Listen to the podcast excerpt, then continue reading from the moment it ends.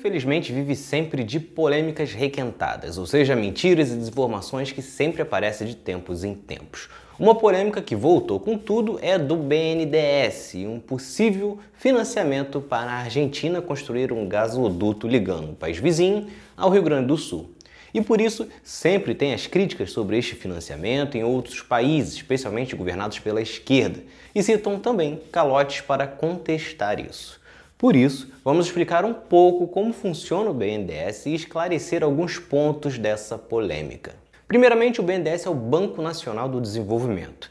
Criado em 1952, o banco tem como objetivo apoiar programas, projetos e obras que ajudam no desenvolvimento econômico e social do Brasil.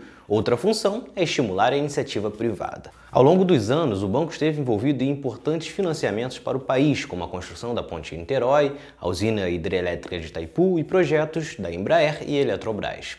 E desde 1998, ainda durante o governo Fernando Henrique Cardoso, o Brasil passou a financiar obras em outros países.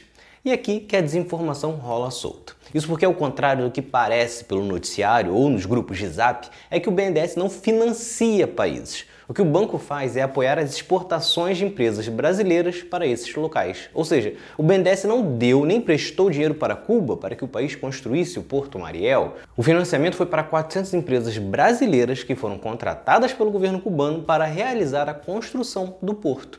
Ou seja, o investimento é aqui, nas empresas situadas aqui, gerando empregos no Brasil e exportando nossos produtos. O que acontece em alguns casos é que o país importador assume dívida dessas empresas. Ainda assim, o valor investido para este fim é muito modesto comparado ao total de financiamento do BNDES. Apenas 2% dos empréstimos do banco durante os governos do PT foram para obras no exterior. Já quanto aos calotes, entre 1998 e 2017, o Brasil liberou 10,5 bilhões de dólares para obras no exterior. E até o final de 2022 já havia recebido 12,8 bilhões em pagamentos da dívida ou juros. Ou seja, mesmo que alguns contratos estejam em atrasos, ainda assim o saldo é positivo em mais de 2 bilhões de dólares. Isso sem contar que este tipo de financiamento possibilita outros acordos devido ao bom relacionamento entre os países e até mesmo devido a uma possível evolução dessas nações. A Argentina, por exemplo, é o maior parceiro comercial do Brasil na América Latina e o terceiro no mundo.